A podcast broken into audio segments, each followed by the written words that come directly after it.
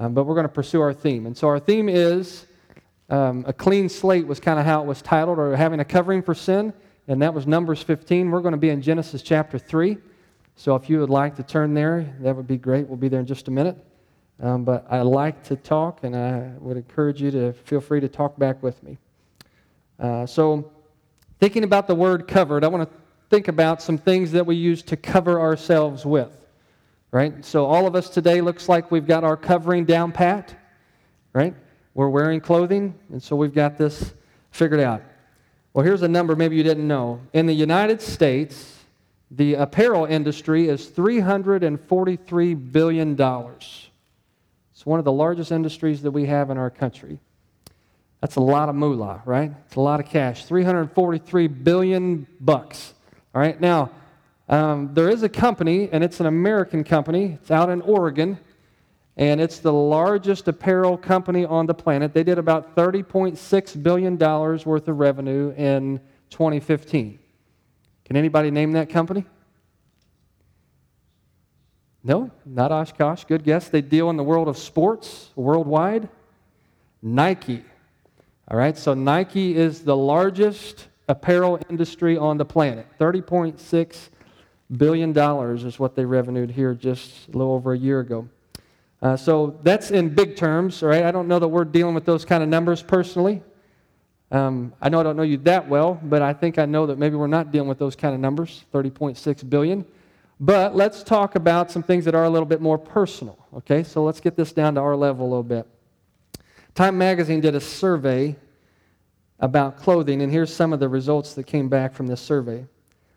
Uh, they say men on average own 12 pair of shoes, 12 pair, while women on average own 27 pair of shoes.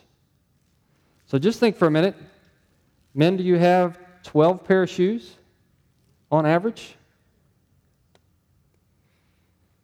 I would think that I do if you count like maybe flip flops and things like that. I've probably got more than that. 12. That doesn't seem like a whole lot to me. Maybe it is. What about you ladies? 27? That doesn't sound like very much. are we ballpark? Are we low? Are we high? We're low, huh? All right, well, maybe you fall in those categories or maybe you don't on average, women have 30, and this is the word they used, okay, um, outfits. We don't typically talk about outfits in our house. Maybe you talk about outfits in your house. 30 outfits, whereas men have roughly 20 to 25, kind of either a button down or a polo shirt. So are we close in there? Ladies, you think you have 30 different outfits that you could wear? Probably? Yeah. Oh, we're not counting the old stuff, right? Okay. All right. I think it was something like the average woman has a little over 20 handbags. All right? So some of you are like, man, I need to go shopping. I don't I haven't met my shoe quota or my outfit quota or my purse quota. On average, uh, a, a lady will spend about $2,000 a year on her wardrobe is what they came back with. Uh, men are just a little bit less than that until it comes to jewelry. Then men tend to spend way more on jewelry than women do, right? It's all those I'm sorry presents that we purchase. Here you go. It's, I want you to know that I didn't mean for that to happen. All right, well, whatever the case is, we've got this clothing thing kind of figured out, all right? And we understand that uh, clothes are necessary. The clothing industry is they're making a lot of money, right? $343 billion, uh, that's just U.S., that's, that's a major market. And so people have made a, a good living out of creating trendy clothes that we like to wear and then get rid of year after year so we can uh, try to stay up to date or whatever. But when you think about it, why were clothes originally given? I mean, the first set of clothing was given to cover up sin. Right? So, really, what you and I are wearing are just glamorized sin coverings. So, what if we started greeting one another that way? When you came in the church this morning, if I approached you or somebody approached you and says, I love your sin covering today, what would you feel about your clothing?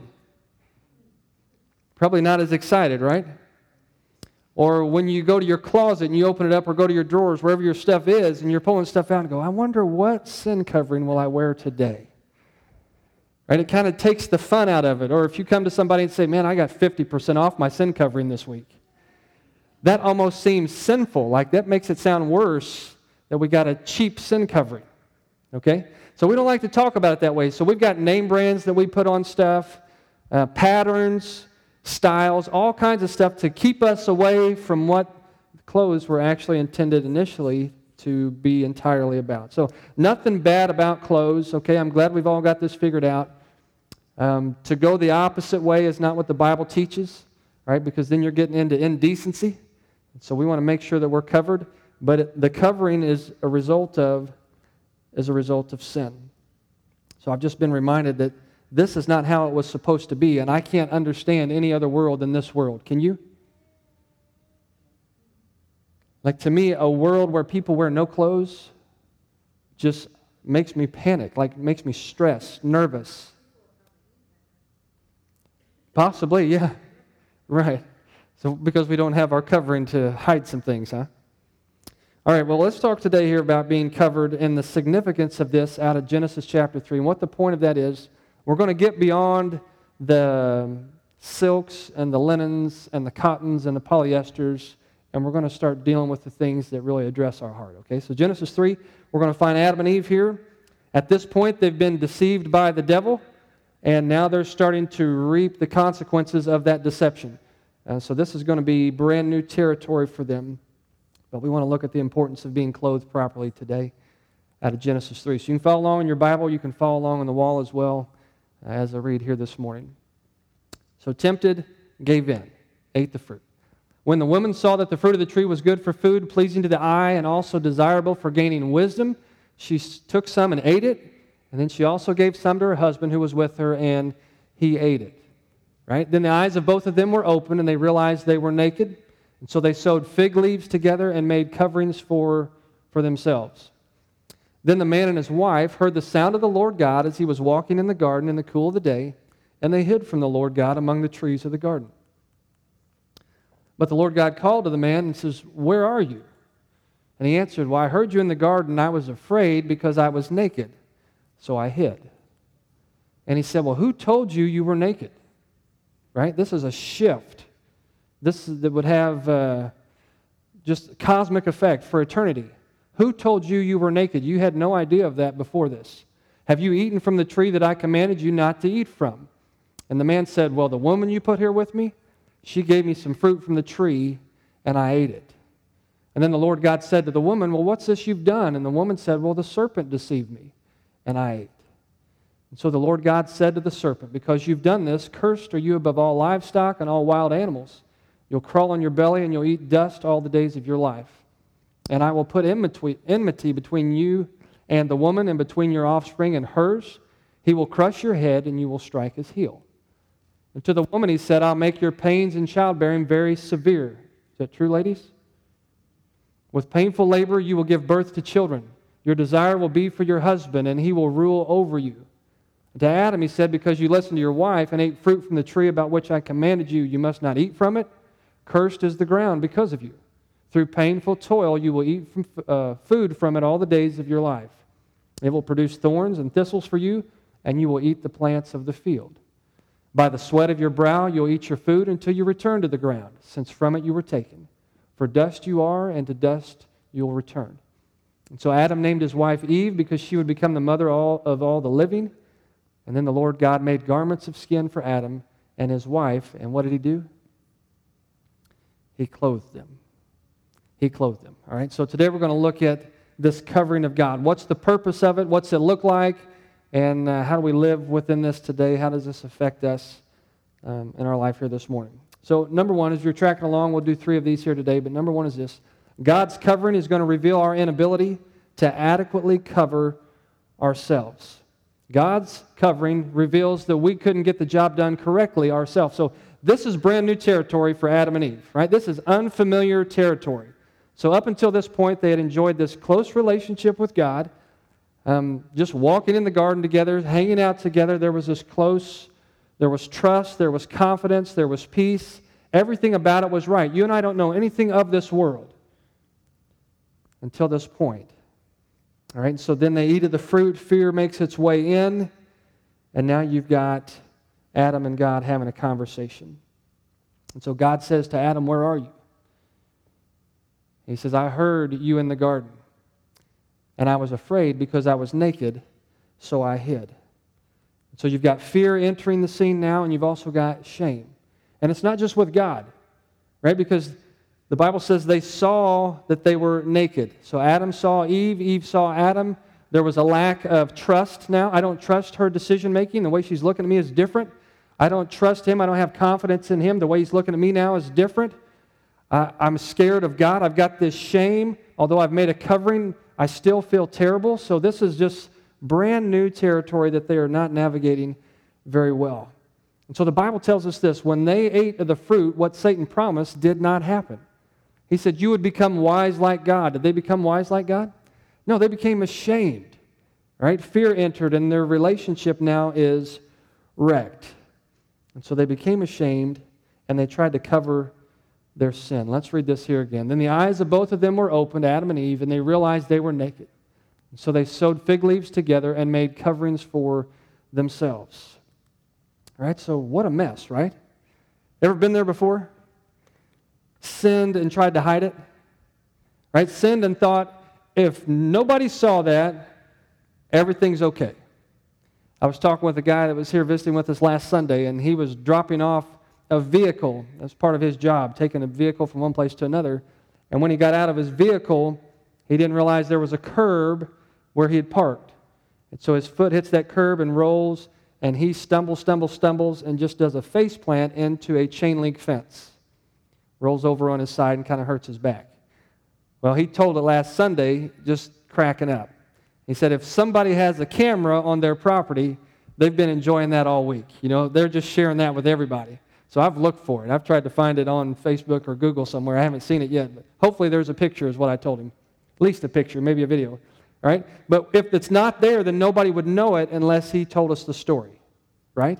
So sometimes we feel like I can do something and then I can cover it up, and as long as nobody hears about it or nobody knows about it, then it's just not that big of a deal. So let's say this morning that I had a bag of trash that I went and buried in the backyard. You wouldn't know that I had done that unless I had told you, right? Uh, is the bag of trash still there? Yeah, so just because you wouldn't know about it doesn't mean that the trash isn't there, and just because I bury it doesn't mean that it's been dealt with, right? And so, for you and I to deal with our sin correctly, we've got to be covered over rather than being covered up. And so, for Adam and Eve, they tried to cover up their sin by making these little fig leaves. That's what that symbolizes. But their sin problem just simply was unaffected, right? So they know they're naked. They sew fig leaves together. Did their shame go away? No. They know they're naked. They sew fig leaves together. Was their relationship with God restored? No. Okay? So they tried to address the problem, but the only thing they did was seem to make matters worse. And so when you think about the purpose for God's covering, one is to point us to our inability to cover ourselves. And so it's going to make us look beyond ourselves to see that we need help being covered over rather than being covered up. All right, let's go to here this morning. So not only does it show us our inability, and we've been there, we just said that. We've admitted to our ability to cover up our sin and try to hide it and act like it doesn't exist, and yet it still rots in our gut. All right? You've probably had sleepless nights because you haven't dealt with sin. You've probably confronted somebody in a store somewhere and you had anxiety all of a sudden because you hadn't dealt with your sin. He's offended me, she's offended me, and we, we've let our relationship fall apart. Now that I see you, it's just kind of. And so we go to the different aisle or we don't answer the phone because we haven't dealt with our sin. We want to hide it but it never gets dealt with that way. So it reveals we are definitely inadequate at covering ourselves. Right, but this is also then going to demonstrate that God's got some grace towards sinful people. So there's this idea, there's this thought that says you got to clean yourself up before you can come to Jesus. Right? And so we tell people to quit living in sin. Right? So whatever, stop living together, all right? We say, you know, quit getting drunk all the time, or quit cheating on your spouse or on your taxes, or quit doing whatever.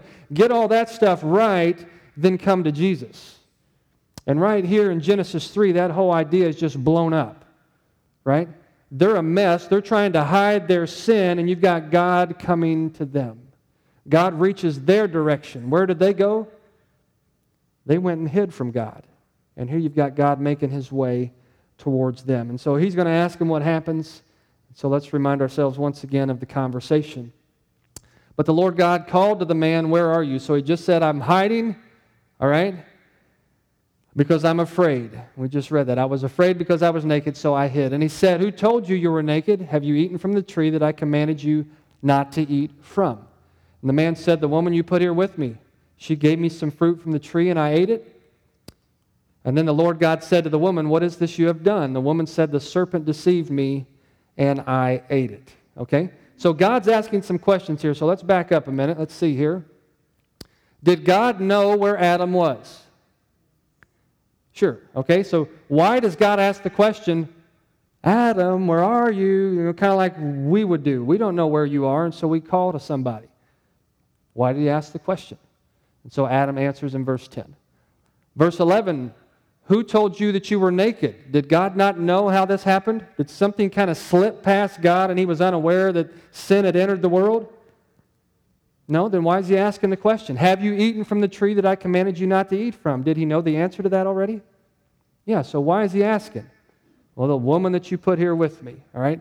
Then the Lord God said to the woman, What's this you've done? So here again, he's still questioning, he's interviewing. It sounds like he doesn't know what's going on. He's trying to get the scope of the problem. What happened here?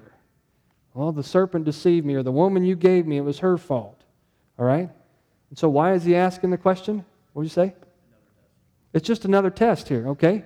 And so, there's two things he's wanting to, at least two things here he's wanting to take place. Number one is he wants them to acknowledge that they had known what they had been commanded to do.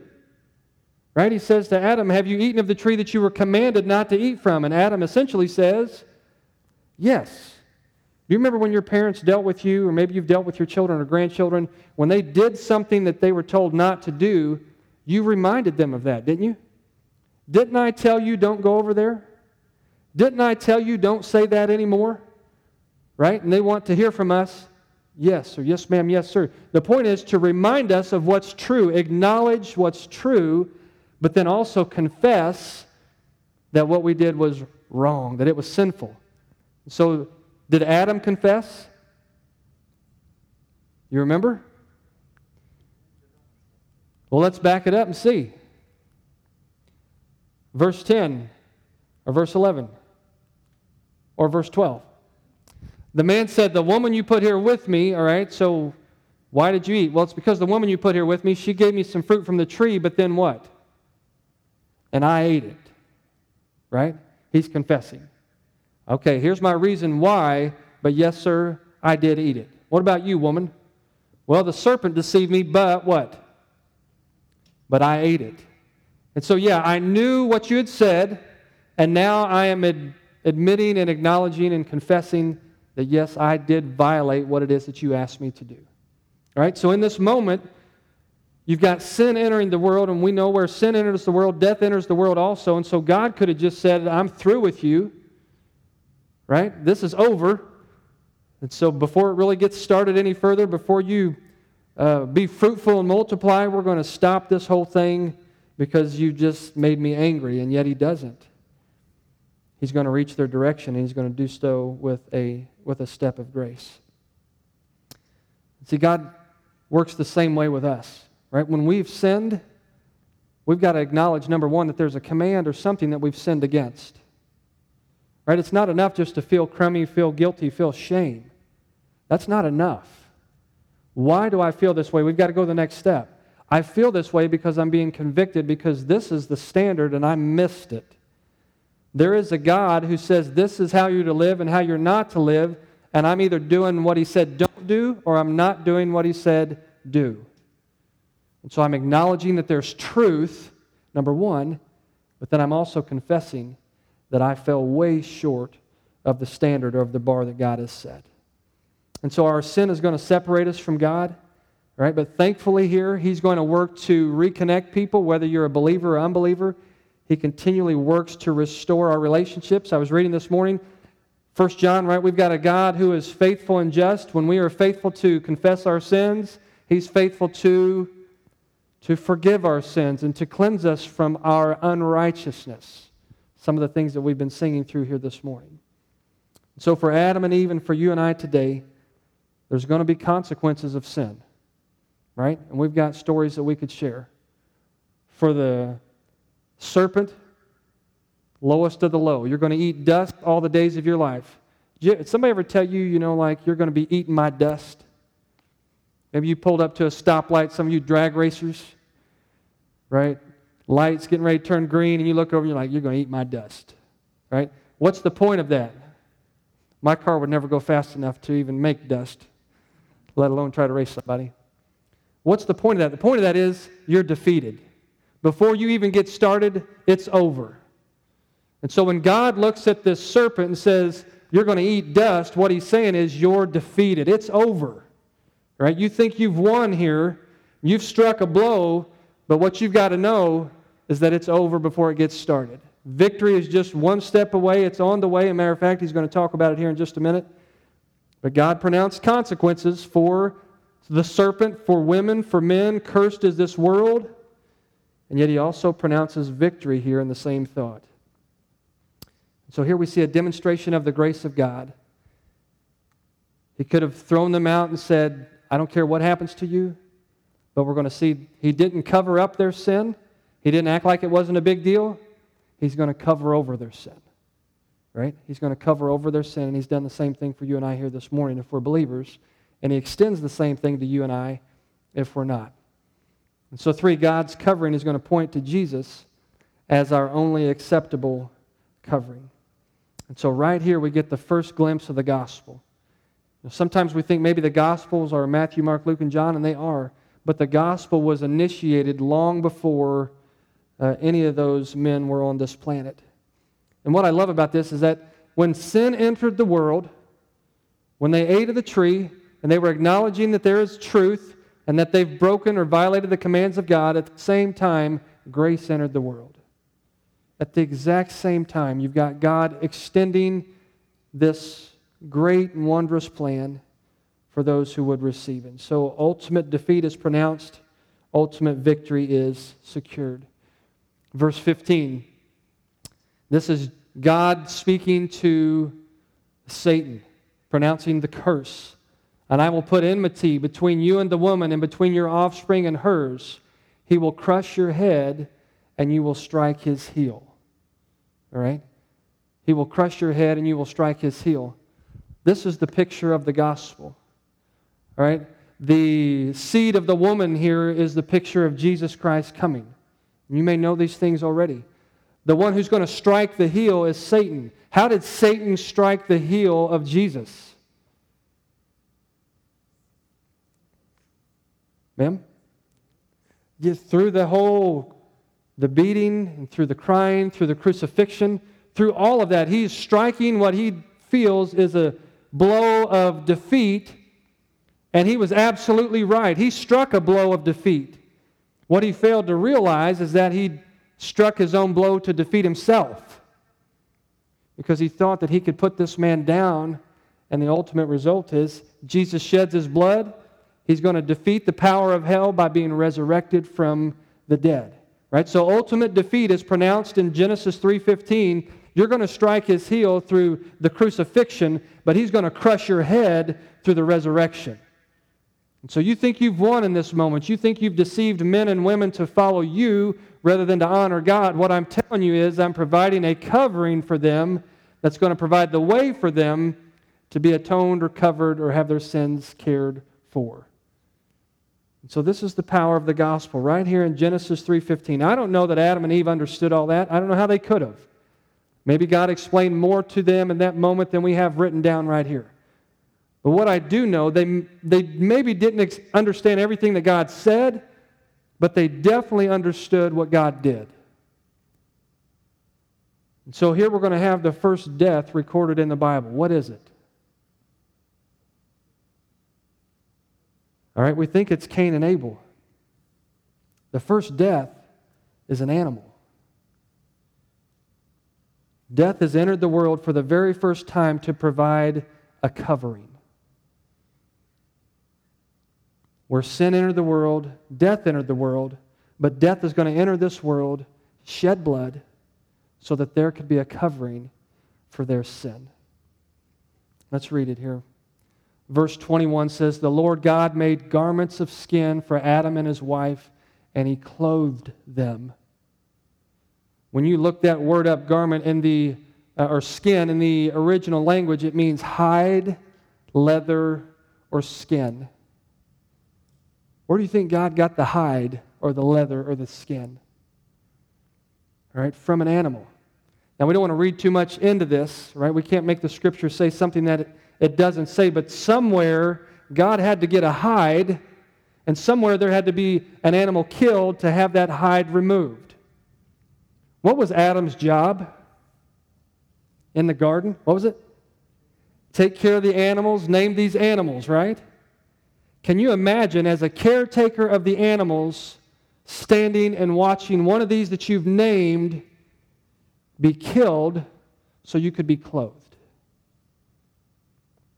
Maybe they didn't understand strike his heel and crush his head. Maybe they didn't understand the full scope. But when Adam saw something had to die so he could be covered, don't you know he never forgot that? For things to be made right between me and my God, this had to die. And I tried to sew some fig leaves together, and this is just a symbolic of man's attempt to try to cover his own sin. But our attempts have never been satisfactory to God. It's always required God to clothe us rather than us trying to be clothed in our own righteousness. It's Isaiah who says that our good deeds are like what? Filthy rags. And so it's like I've sewn my fig leaves on and I'm trying to make up for all the bad I've done. And God's saying, That covering's not good enough, son. You are sinful. But for you, I've got something that I'll clothe you with. Know, try to get a word picture here, if you can. Uh, the word for Adam and Eve's covering, the ones that they made, is uh, kagor. Kagor. K H A G O R E is the original. And it means a belt or kind of an apron or a girdle. And I, I, think probably the depictions in our little children's picture Bibles are pretty accurate. It was just something that would cover just a specific mid area, okay? But it wouldn't cover everything. Now, when you get to verse 21, this word that translated garments here, this word is also translated coat or robe. Okay? It's 36 degrees outside today. Do you want to go outside in a Speedo or a robe? A robe, right? Because it's going to cover you over, it's going to take care of everything. And so God gives here some protection for Adam. Even though he sinned, there's a curse for your sin. It's going to be hard to work the ground. You know, when you're out in the summer heat for a long time, what happens to light skinned people like me? We get burnt. Listen, I'd get burnt in some sewn fig leaves, I'd get burnt bad. And yet God provided a covering. We're not sure of their skin tones. Earthy tones probably came out of the dust. But God provided a covering to protect him from the elements, to help lock in heat when it's cold, to help protect him from the sun and the wind and the rain when the curse of this world was coming against him in these forms of a natural disaster. And so here you've got God providing what only God could provide that is the necessary covering for the sin of Adam and Eve. And so he was clothed by God. The Lord God made garments of skin for Adam and his wife, and he clothed them. That's just a picture of what God, a picture, picture, I'll get it out in a minute, of what God does in our lives here today. It looks different because we're on the revealed side of things. Adam and Eve never met Jesus, right? Uh, at least uh, up until his ascension, uh, not in the form that maybe he came to this planet, maybe we'll say it that way.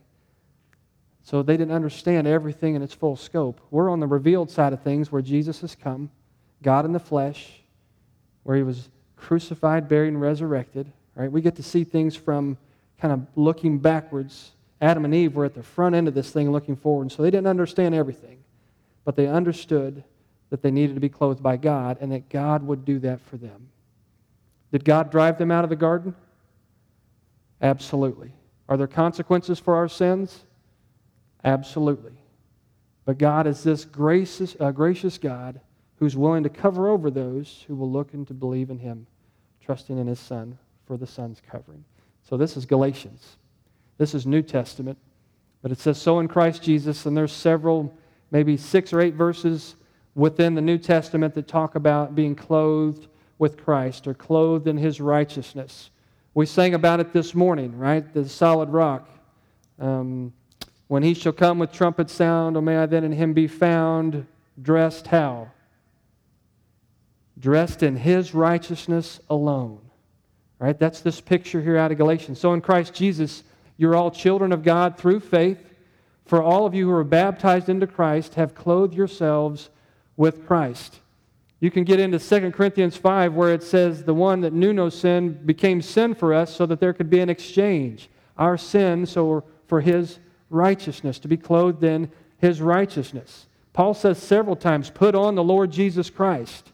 Right? It's the idea of being dressed in the righteousness of Christ. And so here the picture is we've got an acceptable covering, and it's not the ones that we try to create for ourselves. It's the one that God has provided. And that acceptable covering is none other than Jesus himself. So, in this world, clothing matters. But really, this is the clothing that matters. I mean, we could dress, you could have a $2,000 outfit on today and not be covered. Right? People have wardrobes that are bigger than the house that I live in that are not covered. They have the finest of the finest on the planet, but they're not covered. Right? The covering that's necessary is the covering of Christ. so thankfully this morning, God continues to extend grace through his son Jesus. The exchange. My fig leaves, my way of trying to cover up my sin, instead of trying to hide from it, I can be honest and open about it, submit myself to the Lord, and He'll cover over my sins. He will dress me in a garment. The Old Testament talks about robes of white. The end times speak of robes of white as well. And so there's a couple things I just wondered today. Are you, number one, are, are you covered by Christ? By that I mean, have you looked to Him to be your Savior and to forgive your sins? Right? That's where this begins. Maybe you've never done that, and if you've not, then I'd, I'd love to talk to you about that. I'd love to pray with you if that's something that you would like to do. But maybe you are saved and you're just trying to cover up something that you think is just not that big of a deal. Do you think that when Adam and Eve saw that animal killed, they thought, man, eating that fruit was a big deal? You think so?